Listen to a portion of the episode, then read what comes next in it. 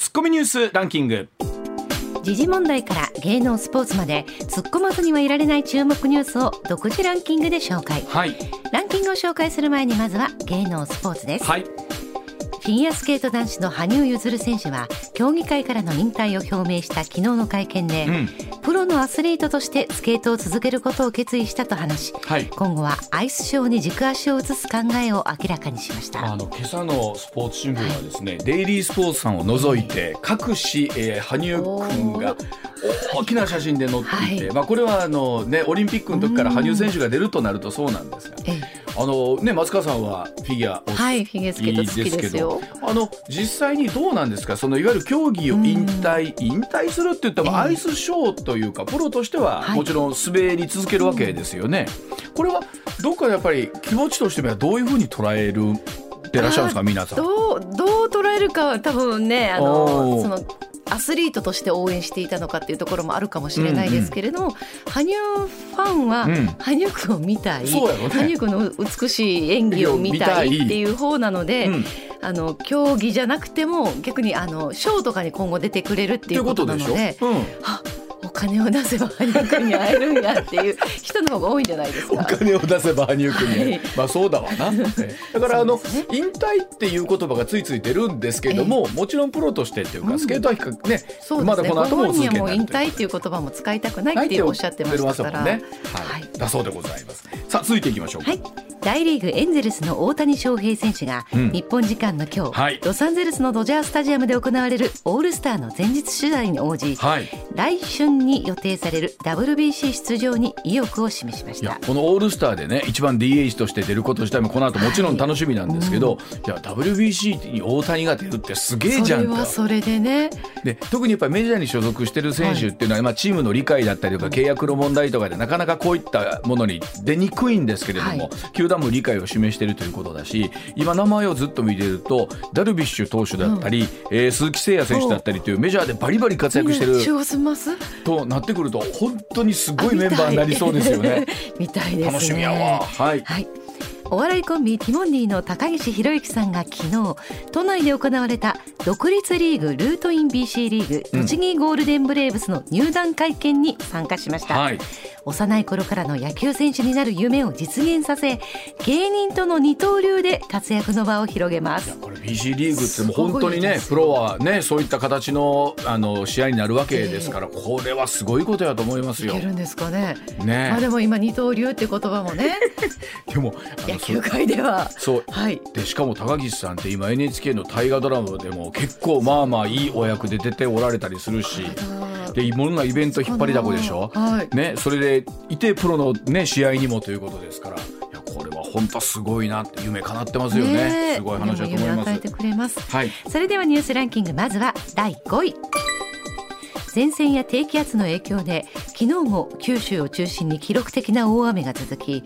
今日も九州南部では非常に激しい雨が降る恐れがあり、土砂災害などに厳重な警戒が必要です。これ雨が収まったとしても今度は、ね、はい、土の中にすごい水分を含んでいるということになってますので、この後も土砂災害の危険というのも引き続き、ね、これご注意をいただきたいと思います、はい、続いて第4位。文部科学省は2025年度以降、将来的な薬剤師余りや近年の薬学部の急増による定員割れなどに対応するため、はい、原則として大学の6年生薬学部の新設や定員増を認めない方針を固めました。薬学部っていうのは認可が比較的下りやすいということもあって、各大学がこうどんどんと今薬学部を作っている状態になっていて、はい、で今コメントにもあった通り、その分定員がですね、増えすぎていて、定員を割れちゃってるケースがあると。でそうすると例えば薬剤師さんの力不足みたいなところも出てきたりするというのは、質の低下ということも、心配されますし、ただ一方で全然薬剤師さんの数が足りてない地域もあるということなんで、この辺りのバランスは難しいなというふうに思うんですけれどもね、はい、続いて第3位。離婚後の子どもの養育について検討する法制審議会の家族法制部会は昨日、親権制度見直し案のたたき台を示し、父親と母親双方の共同親権を選ぶことができる案や、現行民法のままどちらか一方の単独親権だけを維持する案など11回選択肢を併記しました。まあ、本当にこういったあり方って時代の考え方とかっていうのもあると思うんですけど、もちろんこれ、離婚された後に共同親権ということで、はい、常に親でいるということのもちろんメリットもあるんですけど、別れていようがなんだろうが、ただ一方で例えば DV の問題だったりとか、あるいは子どもの将来の選択という時に、離婚されたお二人でまたここで意見が食い違ってとなると、また子どもが混乱してしまう、はい、そうですよね。本当に子どもにとって幸せなのはどれなのかっていうのが、またそれぞれのご家庭とかのね、状況によっても変わってくると思うので、これも本当に難しいお話だと思います。続いて第2位は、政府は安倍晋三元総理大臣の国葬について9月下旬に東京北の丸公園の日本武道館で実施する方向で調整に入りました。総理経験者の国葬は1967年の吉田茂氏以来となります。これ野党をベースにですね、国葬というのは、いかがなものか、国で見送るというのはいかがなものかということもあればですね、一方で、もちろん国葬と安倍さんの功績もそうですし、はい、実際昨日も少しお話ありましたけども、弔問外交という、一つの外交の場としての捉え方もあるということですよね。はい、続いて1位は、岸田総理大臣は韓国のパク・チン外相と総理官邸で会談しました。この中でパク外相は、元徴用工問題をめぐる裁判で差し押さえられた日本企業の資産が現金化される前に望ましい解決策を出せるように努力すると伝えました。前日には林外務大臣とお話をして、はい、そして今回岸田総理ということなんですけれども、はい、今コメントに確かあったようにですね、本当にこの徴用工裁判で差し押さえられたこの日本企業の現金化、これどうやって具体的に止めていくのかっていう作業になりますよね。はい、ではコマーシャルの後、石田英二さんの登場でございます。上泉雄一のエーナー MBS ラジオがお送りしています。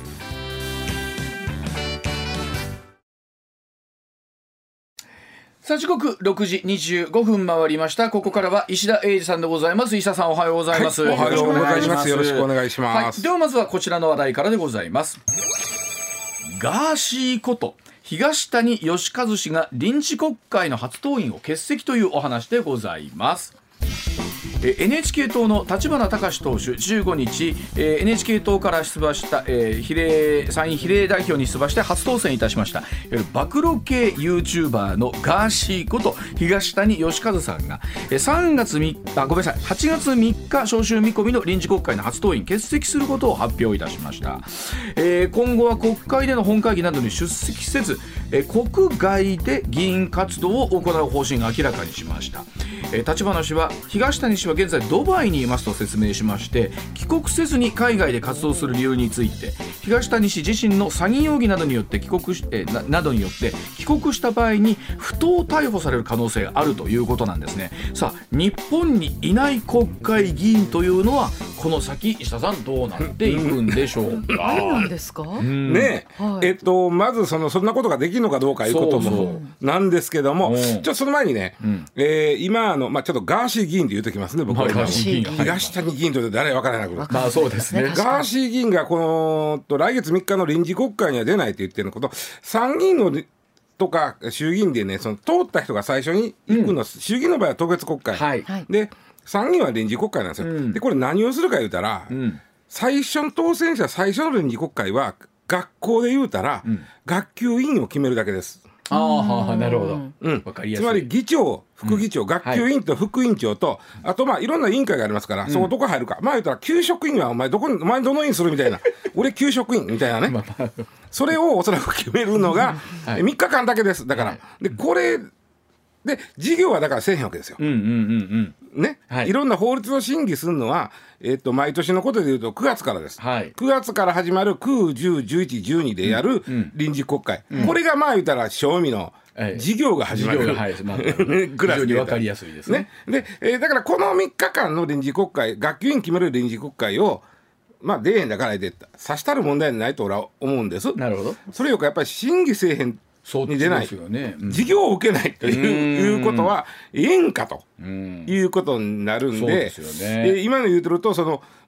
の言い方やと9月からの臨時国会も出ないということになりそうなんで、おそらく時代はそんなことを昔は想定してなかったと思うんですよ。そうなんですよ。今もそうでしょうけど、はい、そうなんです。でね、まずね、国会法という法律があるんですよ、はい、でそこにはね、正当な理由がなくて召集に応じなかった、まあ、議員は、うん、国会の議決で除名することもできるとなってる。除名ということはつまり追放ですよ、はい、で、うん、つまり正当な理由なくにずっとけえへん人を、うん、国会議員たちが除名することができるという決まりがあるわけ、うん、あるんですね。あるんです、うん、ただし、参議院で、参議院も衆議院もですけど、この規定で除名になった人はいません。うん、例えば、何やねん出てけえへんのかということで、例えばもっと軽い、はい、戒告とかはある、はい、除名というのは一番重たいんで、はい、ね、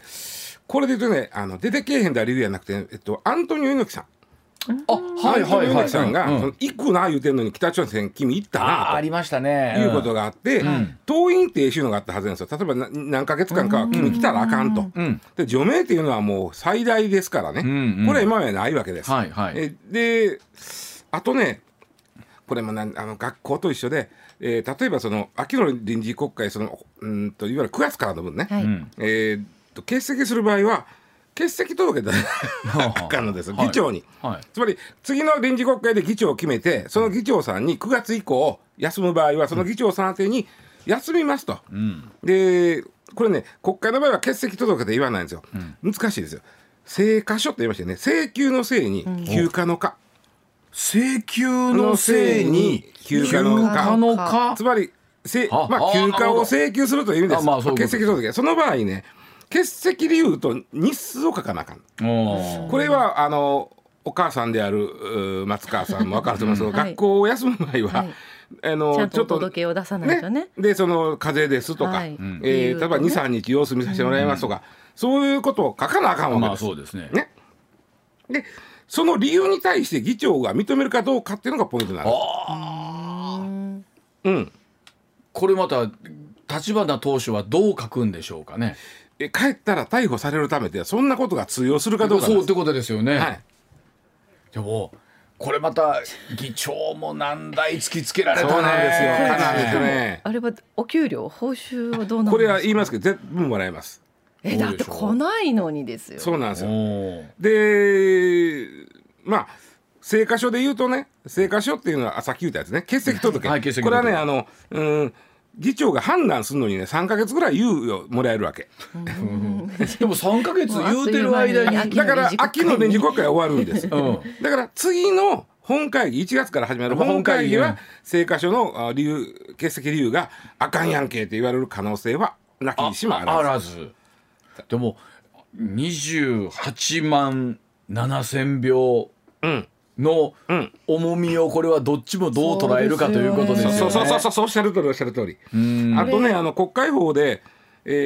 おいでやと始まるよと言うてから7日以内にけえへんだ議員さんって懲罰委員会にかけられるってなって、うん、それ理由がない場合、はいはい、それは例えばコロナかかってはそらしゃあないこう言うてんのはお前なんでけえへんない場合は7日以内にけえへんだら懲罰委員会なんですが、これがこれで最大議員の身分を奪うこともできるんですが、うん、今までないです。だってほら特にね、うん、初めて登院する人、僕はニュースでもよく見ますけど、うん、なんなら門の前でね、はい、もう早うから待ってですよ、はい、一番乗りしたい言うて朝日拝んでるからですよね。で一番もうとにかく一歩でも早くみたいな方がほとんどでしょ、特に新人で初めて当選した人とかなんていうと、はいはい、ということなんでそのことを前提として考えてないですもんね。そうなんです。でこのねまたね懲罰委員会っていうのが本来は議員、今回の場合参議院ね、はいはい、参議院衆議院の議員ね、うん、議員内で非常に秩序を乱した行為をした人を罰するわけ、はいはいうん、でしょうね。で今までね戦後2人出るんですよ、うん、除名になった人、うん、これも1950年と51年なんでもういよいよ戦後の混乱期です。いろいろそんな無茶苦茶なことしたんだかとかね、例えば議会で賛成の答弁をガンガンしといて投票の時に反対入れるとかね。はあ、それはどうやねんみたいなことを、そういうこともあるんですか。そういうかつてそんなことした人もいたわけですよ。で、それで懲罰委員会かけられて除名になった人もいますけども、うわちゃん言うたように、やっぱり30万票集めた重みってあるわけですね。だからしかもね、このガーシー委員の場合、院内の行為ちゃうじゃないですか、彼が出てこない理由が。あ、確かに。その詐欺という疑いをかけられてて、逮捕されるかもしれんからということですね。それ出てけんの、これは院内の行為じゃないんで、懲罰委員会にそもそもかかるんかと、そういう問題にもなるのかいう話になるんですよ。そうか。でもそういう人という言い方もなんですけど、選んだのは民意ですからね。でやっぱりね、他の議員にしてみたらね、院内でちゃんと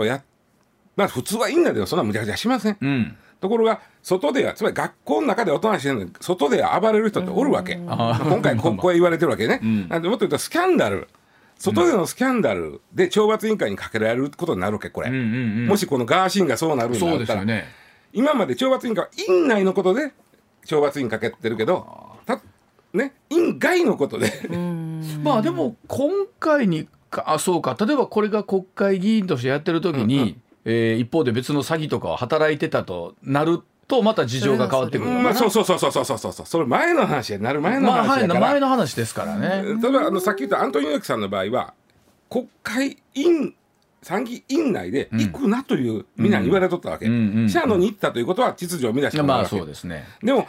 このガーシーさんの場合はそれでやってまうと、除名までやってまうと、例えば院外でスキャンダルを起こした、それに関して懲罰委員会かけられて、最悪除名ということもあり得るとなったら、みんなビビるから、そうですね。はっきり言って他の議員も、もしそうなっても賛成しません、除名には。ああ、そういうことか。例えば吉川議員とかは、あの人もだから懲罰委員会にはかかんないですよ。だって院外でやってることでもあれということになるわけですよね。そのパパ活だなんとかでもブログで釈明したわ、でいかにそれがその理屈上どうだとは言っても、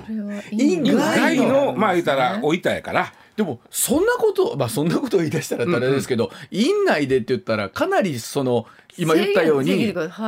制度に近いところでってことになるわけですよね。賛成のという話をしてるのに反対を投じた。だから秩序を乱した。秩序を乱したのはガーシーさんの場合は、なる前に外で実はちょっとおいたしてるとしたら、外やからそれちょっと懲罰委員会かからない。でもう一つね、国会議員にはね、3つの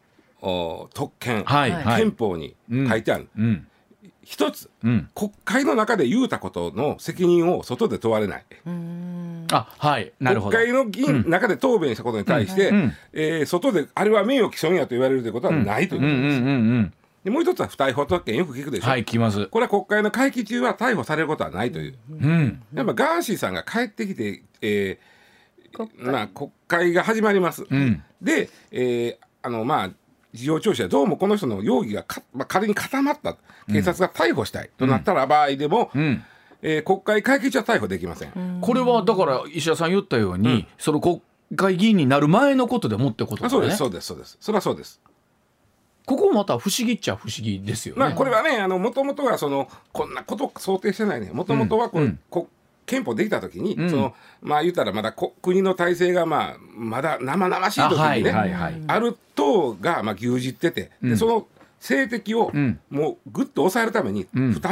当に逮捕させるとかいうことがないように、特に国会会議中はその一票でことが決まったりするんで、そうですね。そうか、それでないようにって作った。だから逆に言うと、参議院とか衆議院の院に内閣がこいつ逮捕させてと、会期中やけど、こんな悪いことしとんで、でその院でみんながみんなというか、その何倍だったかな、3分の2やった、半分で換算なかったのがね、これが賛成者は逮捕できるんですよ。それは今まであります、あります。その場合はね、例えば鈴木宗男さんのヤマリン事件とかね、友部さんのオレンジ共済事件とかね、あと中村喜四郎さんのゼネコン汚職、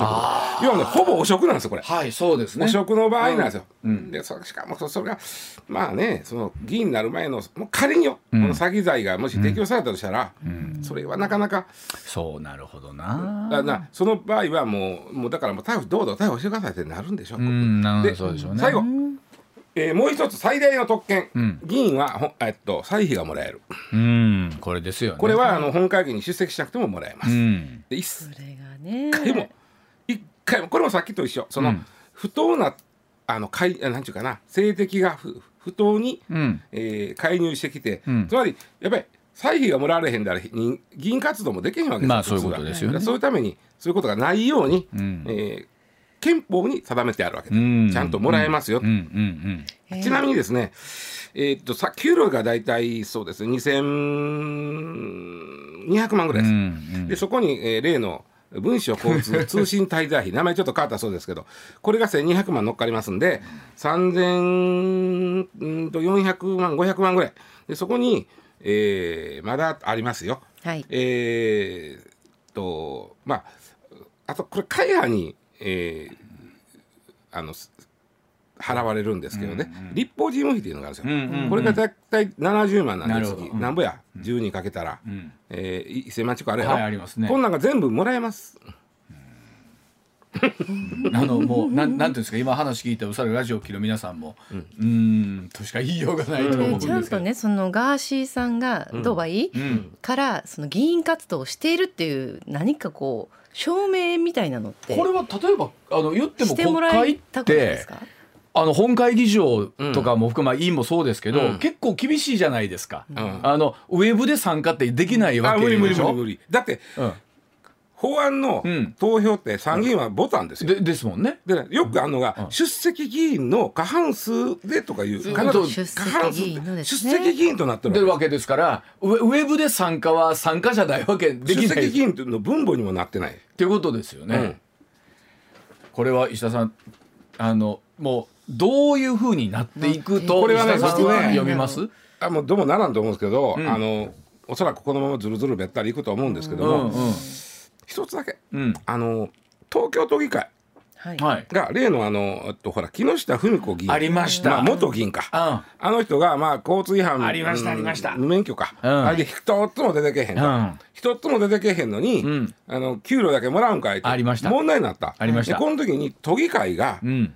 条例作った。要はそれは人間ね、休まなあかん時もありますよ。ね、怪我した病気した、なんかこう災害に巻き込まれた、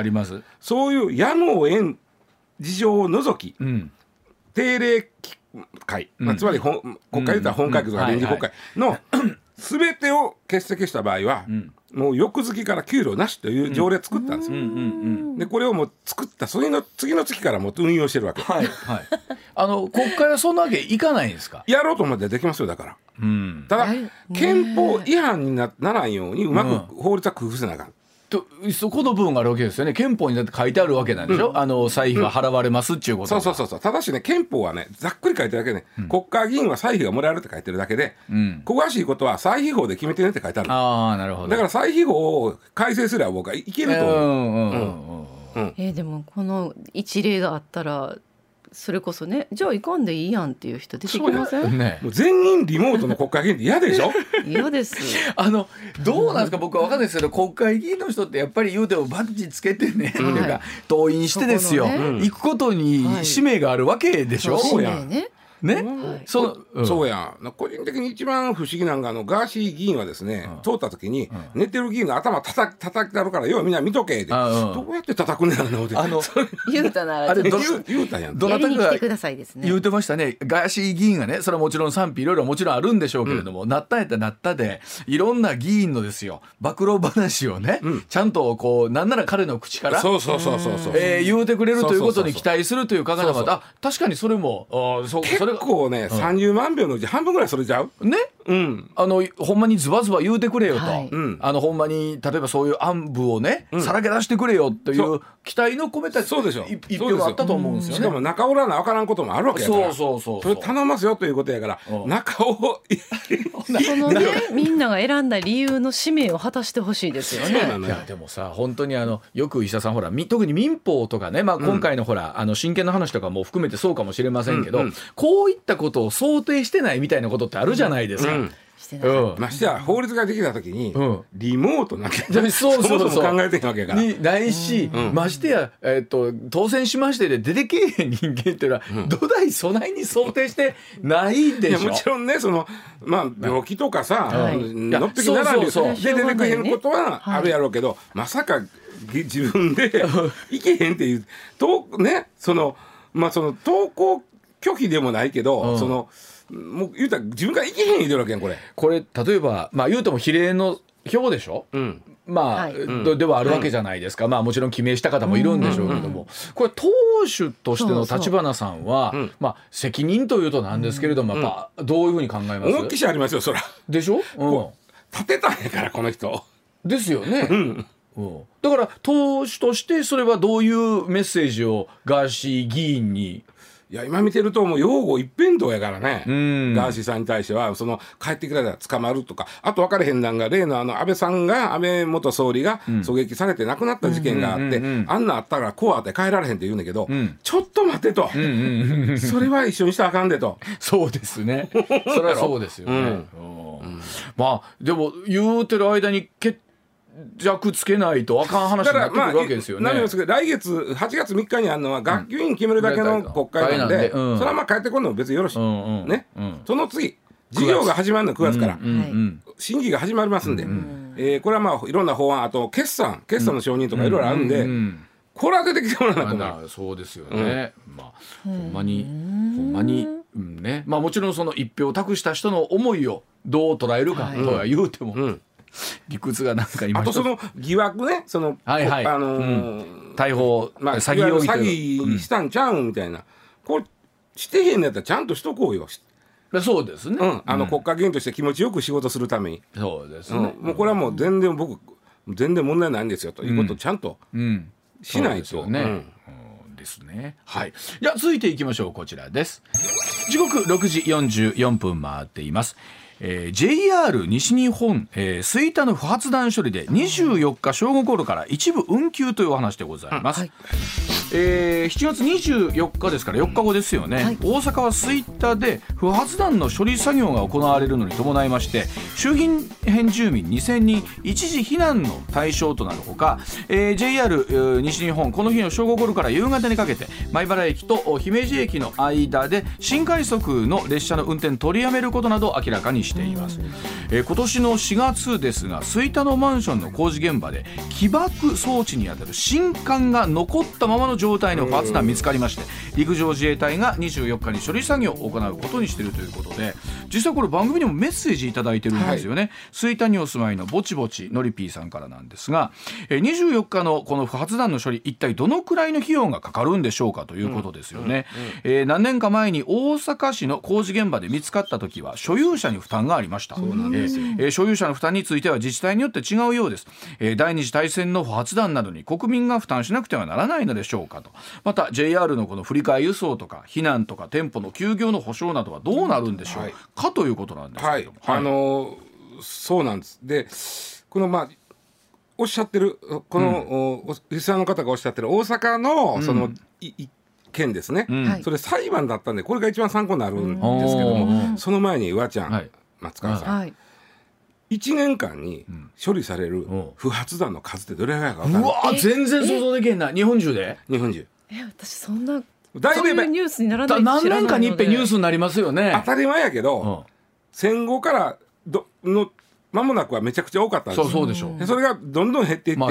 て、戦後今も70年経って2020年の数字が一番新しいんですけど、2020年に自衛隊が処理した不発弾の数、どれ？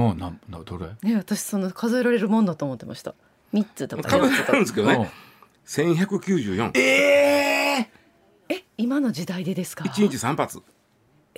知らない間にどこかでやってるわけですね。一番多いのはね沖縄なんですよ。常に沖縄が多いです。ただ1194のうち514割ですね、500発は沖縄県にて見つかって処理してますけど、逆に言うと650件ぐらいは沖縄以外本土なのよ。まあ言うても空襲にあったところっていうのはいくつか限られてますよね、だから例えば今の大阪城公園の近所って昔の砲兵工場あたりありますからね。あのあたりやっぱり未だに出てきたりするんですよね、時々。それぐらいまず多いということね。ちょっとこれで撤去費用、これはなかなかも揉めまんねん、これが。揉めるでしょうね。結構大掛かりですよ。そうなんですよ。で、最初にこのリスナーの方もおっしゃってるように、はい、自治体、例えば宮崎とかね、高崎とか、東京でも西東京市、昔の田無とかあの辺かな、あの辺なんかはもう市でお金全部、市と国でやりますと。つまり国が出す分、あと市が出す分で、実は所有者が出す分っていうのがあるんですけど、所有者の分はもう市が出しますっていうところがあるの。そらだって所有者の人は気の毒やで、そんなね。そうでしょ。でこれがですね、今から7年前大阪南の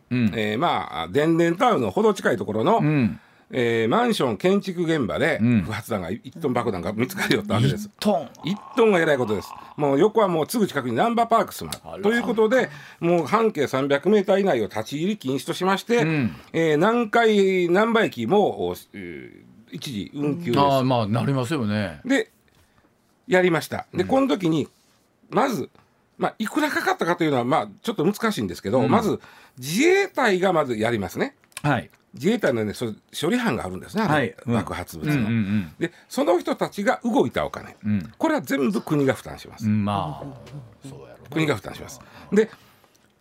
皆さん、何月何日は避難してくださいとか、あと、広報本部、広報だけないな、対策本部みたいなの作らなきゃいけません。そこは国とか自治体とか自衛隊とかの人が詰める対策本部、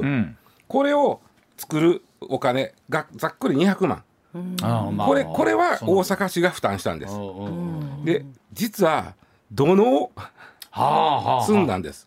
あと周辺の警備必要ですよね。これざっくり600万かかったんです。かかるな。これをマンションの土地の所有者に払わせて、そら気の毒やわね。で土地の所有者もちょっと待ってて、俺別に何の落ち度もないで、この土地をしかもね、言うたらそのデベロッパーみたいな大きな建築会社のマンション建築じゃなくて、個人の建物にマンション建てるなんて、その600万は大きいわけですよ。大きいですよ。そんなもっと言うと分かりやすく言うと、そもそも戦争したん国やん。そうですね。でこれは戦後処理でしょって、これ爆発だから、これ国が払わな、国とか行政が責任を持って、国がやれんやったら大阪市がやって、そのお金は国が払ったるとかいうせな、少なくとも戦争したのは国やねんから、俺知らんでと、そうやと思います、なんで俺が払わなあかんねんとなったんで、これ裁判したんですね、この方で負けた。その理屈というか、どういう要旨。これね、この裁判は実はね、その裁判の後に国会でも質問されたの、これでええんかという、どないかせえという野党の人の質問に対して、与党はむにゃむにゃっとしか言わへんだ。でもそんなね、70年も経って自分のとこから出てきたやつをあんたのとこで処理しなはれ言われても、なんかもうただただ所有者やったら納得いかんと話。例えばね、今こんな大雨ですけど、災害がやった時って災害対策基本法っていうのがあって、それで自治体が処理することって結構あるわけ。一緒じゃんと、これ災害対策じゃんと、これ災害やんこれって言ったら、いやあかんと、それも通らへんなんですよ。でものすごく不思議な判決が出て、判決はこれやった。不発弾の処理費用というのは、国民が等しく受任しなければならない戦争損害である、こう言うたのに、だったら等しく、いやってことは僕も入ってるから、だったら僕らも払った税金でやってあげてよって、等しくっていうのは、この場合は大阪地裁は等しくっていうのは、出たあんたというで、土地持ってた人、たまたま持ってたら払ってねって、それが等しくやということになって、よく分かんない判決やった。もうそれでも確定したんですか、それは。これはね、高裁でももうひっくり返れへんだから確定。でね、これの最大のこの裁判のおかしなとこは、国と市が訴えられてるわけね。原告は土地の所有者、土地の所有者が国と市にお金払えてる。ところが国と市がね、お互いね、落ち着け合いしてたんですよ。なすりつけ、お宅は払えなはれ、お宅は払えなはれ。それで被告側が押し付け合いして、被告が原告に対して君が払えとは言ってなかったんですよ。なるほど。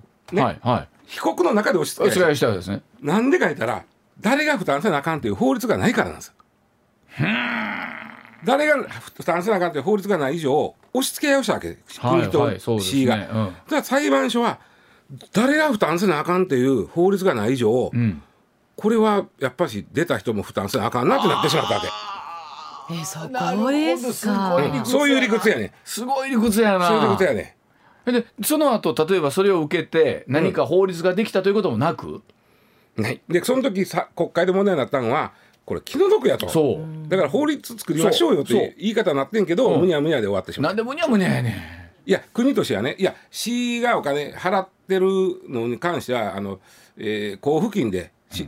治体に払ってませんから、いやそれはなこと言ってへんぞ。あんたら市と国で打ち付けられてたけど。でもさっきほらお話ありましたけど、その東京の一部とか、うん、運動は自治体が払ういうとこもあるわけでしょ。そうだからできんことないのよ。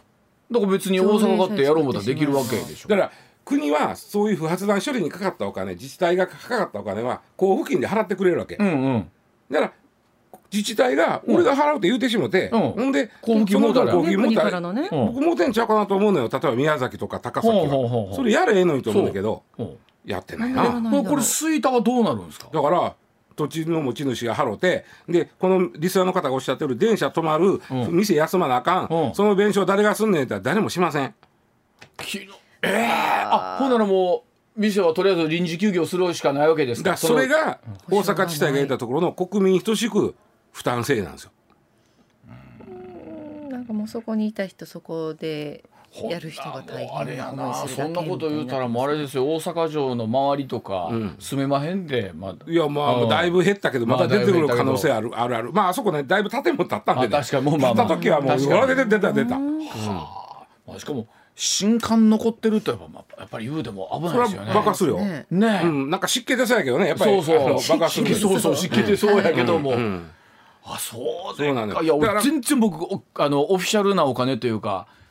自治体が負担するもんやと思ってましたわ。自治体なり国が。少なくともこれ今回吹田市でしょ、吹田かな、うん、今回吹田市でしょ、うん、吹田市はそういう、自治体が払うってなってなかったと思うんで、まあその土地の所有者の人が払う。そしてもう一つ派生するお店が休むとかから、うん、損害、それはそもそも国も自治体もそもそも負担せえへんので、それはもう泣き寝入りです。まあ泣き寝入りするしかないわ。はい、だそうでございます。はい、時刻6時55分です。さあ時刻まもなく6時56分になります。続いてこちらです。ワンストップ手続きで OK、お悔やみ窓口の設置が広がるそうです。家族や親族が亡くなると年金や税金、社会保険などに関する多くの手続きが必要になってきますよね。でこれら手続きをまとめて行える窓口、通称お悔やみ窓口というものを置く自治体が増えてるそうなんですよね。そこには手続きごとに異なる課に足を運ばなければならなくなったご遺族の負担を減らす狙いがあるということだそうです、はい、素晴らしいですねこれは。あ、僕まだ肉親がそうなってないので、そうなんですけど、そうなんですよね、うん、まあ、大体ざっと何せなあかんかという、まあ、例えば僕らやったら親の世代が、うん、はい、まあ、亡くなる、まあ、言うたらもうそろそろですから、まあ、一番それが順番ですわね、はいはい、そうしたら例えば、まあ、例えば親とまた同居してる親が世帯主だったりする場合もあるじゃないですか、うん、ありますね。そしたら世帯主の変更せなあかんでしょ、うんうん、で親が持ってるさ介護保険とか、あ、確かに、まあ、パスポート持ってたらパスポートとか、あと印鑑証明、うん、ね、こんなん全部返さなあきませんよ、うん、で年金事務所行って、止める、もしくはそのあれ2ヶ月経ってからもらうんで、うん、亡くなったけどここからここまで生きれましたから、うん、この分くださいっていうのもあるし、はいね、でまあ、固定資産でこの家と土地は私が相続することになるんで、はいはい、その固定資産でも僕が払うことにしといてくださいと、はいはい、例えばそういうことね。ほんまや、めちゃくちゃあるやん手続き。大体ね10以上ある、10くらいあるのかな。でこれを全部ワンストップでこれをね、今までそれぞれまず分かれへんや、どの窓口そういった分かれへん、なんとかかですとか言われても、住民のなんとかか言われても、とかでこれをもう一箇所でやってしまえるようにしようというのがこうお悔やみ窓口。素晴らしい。まあいろいろあってね、そのどこまでそのできるかにもよるんだけど、例えばものすごい最初にやったんがね、これ大分の別府なんですよ。6年前にやって、でこういう最初にやったところってね、まあその書類を揃えてくれるぐらいやったんですよ、うん、であと、うん、健康診断イメージして、はいはい、最初に健康診断行った時に書類本もろてこの矢印通り回れみたいな今日例えがね、うん、全部わかりやすいよ。あのイメージをそれですら助かるわけさ。それは助かりますよ。もうさ、あ、そうですかとバーッと話聞いて、あ、それやったらこことこことこことこの回から開けませんからはい、はい、作りますから、歩く順番のやつ、順番で、はいはい、この矢印で置いてもらってくださいと。最後、まあ、それでも便利ですけど ね、最後ここで終わりますからみたいな、それでね。あとちょっと進んだんが、その住所とか聞いて、名前とか聞いて、今までカーに行ったら全部住所書かなきゃ面倒くせえなとか、はいはい、でそれをあらかじめ印刷したやつをくれて、 あとはさっき言った健康診断みたいにこれを回ってくださいそう回らなあかんねやそこはあかんかっただけども、もう今はもうだから場合によってはもう行ったら、うん、相談したらもう宇宙で全部やりますわっていうこともやれる。素晴らしい。これこそこうもう鏡ですね、役所の。そうなんですよ、うん、これやってほしい。いやでこれがね一気に増えた。はあ、うん、でも役所の方もね、うん、そこのところで揉めてなんちゃらするんやったらもう一家でやった方が、そうそうそう、役所の方も楽やったりするんですかね。そもそもそんなましてやその少子高齢化でさ、うん、亡くなる方増えるわ、うん、で子供少ないからさ、うん、そんな何遍もやったことない確かに確かに、うん、そうやわね、うん、これは何、大阪とかもそうなってきてるんですか。まあ、これは自治体ごとなんですけど、うん、まあ、市町村ごとなんですけど、大阪は空じゃなくて市でどうするか、どうなるかということですかね、うんうん、はい。じゃあ、7時の時報の後もう少しその話してまいります。一旦7時のお知らせです。いや考えたらさ、うん、その結婚するとかね、うん、赤ちゃん生まれたとかの届けて、うん、そないに複雑なもんいりませんやんか。そうなのよ。ね、うん、新しく増えるいうだけですから、うんうん、考えたらそのなくなるっちゅうことは止めなあかんもんとか、しまわなあかんもんが考えた予算あるわけですな。しかもね、相続に関しては結構、まあ、ある種猶予期間があるじゃないですか。うん、この間にやればよろしい、うんうんうん、行政手続きはね2週間なのよ。赤ちゃんの名前と一緒や、はいはい、そうですね、2週間以内に、うん、例えば亡くなった親のいろんなものを返納したり、うん、例えばもらう、あとねお葬式代って出るんですよ。あれ出るんですか。出るって全部出へんな、うん、補助が出るんですけど、例えば、うん、ご高齢の方でお亡くなりになるとしたら、もう会社の健康保険はもう出てはる人が多いですよね、うん、国民健康保険、うんうん、はい、多いでしょ、うん、で、まあ、もしくは介護保険、うんうん、でそこからね少しだけ出るんですよ。まあ何本ぐらいだったかな、3万とかそんな、まあ、お気持ち、その手続きも2週間以内にせなあかん。それは葬式してからね、うんうん、でもこれは埼玉かな、上尾かな、うん、お悔やみって書いた窓口があるんですけど、うんうんうん、まあ分かりやすいですね、うん、もうここ見てくださいって言ったらで、ここでとりあえず右往左往するじゃんか。どこにまずどこ行くのと、まずはね、うん、いやそう、まず何から聞きますしね。そう聞いてる時間とかも なんて言うんやろ父親が亡くなったんですがですかね、とりあえずは住民の票からですかねみたいな話を、うん、いやまずはね、身長体重測ってもってみたいな、うん、からいや今は多分ね、うん、きっとネットでも多分そうな出てるでしょうね。まず最初こうしましょう、ありますけど、はい、いやじゃあそこはねみんなが、はい、そうね、たけた人ばっかり今のね、まだそうですね、お亡くなりになった方のご家族っていうとまだそこを、そうやな、言うても70ぐらいの、はい、しかし何でもワンストップっていうのは便利やね。便利で、これね、実は役所もね助かるんです。そうやと思う、ほんまそうやと思う。これだけでいいんですもんね。そう、うん、はい、ここに行くと順番書いてくれる。でもだけでも大きい。でここにハンコをしてください、はいはいはい、ここを署名してくださいいう。おそらくね、おそらくってこれね、どこのとこも一緒なんですけど、うん、このお悔やみかとかを使いたい場合はまずね申し込んでくださいなんですよ、うんうん、それなんでか言ったら、まず電話である程度聞いて、うん、それやったらうち来るときにこれとこれとこれ持ってきてください、あ、ね、必要な、それ持ってきてください、早いですよと、ピャーっと待ったら終わりです、もう全部で1時間半ぐらいで終わります、全部でみたいな感じでね。これね実はね2016年の5月に別府が始めた、うん、で2018年でちょ広がって、2019年の時点ではまだ16カ所しかなかった、ところが2020年にいきなり170カ所に増えた。すごい。これは何でか言ったら国がね、うん、IT 戦略を進めたいわけですよ、うん、そうやと思う、ね、で面白かったんですよ。ね、国もええことしてんねん、たまには、うん、2020年の5月に、はい、お悔やみコーナー設置自治体支援ナビっていうねソフトを作ったんですよ。はあ、これはすごいよ、うん、これは自治体が使うね、うん、はいはい、自治体が使うね、その自治体の人がそのお悔やみコーナーに来た人に30の質問するんです、うん、いやざっくり、うん、30の質問するとどの手続きがせなあかんかピュッと出てくる、はあ、でその書類を作ってあげて、うんうん、じゃあ、これ持ってきてこの順番通り待ってくださいみたいなのを、うんうん、そういうソフトを作ったの、はい、それ2020年に、うん、それで一気に増えた。本当に素晴らしい税金の使い道ですよね。そうなんです。素晴らしい使い道。これこそもうそんなせえへんで。そう、ね、そしてね実はね、うん、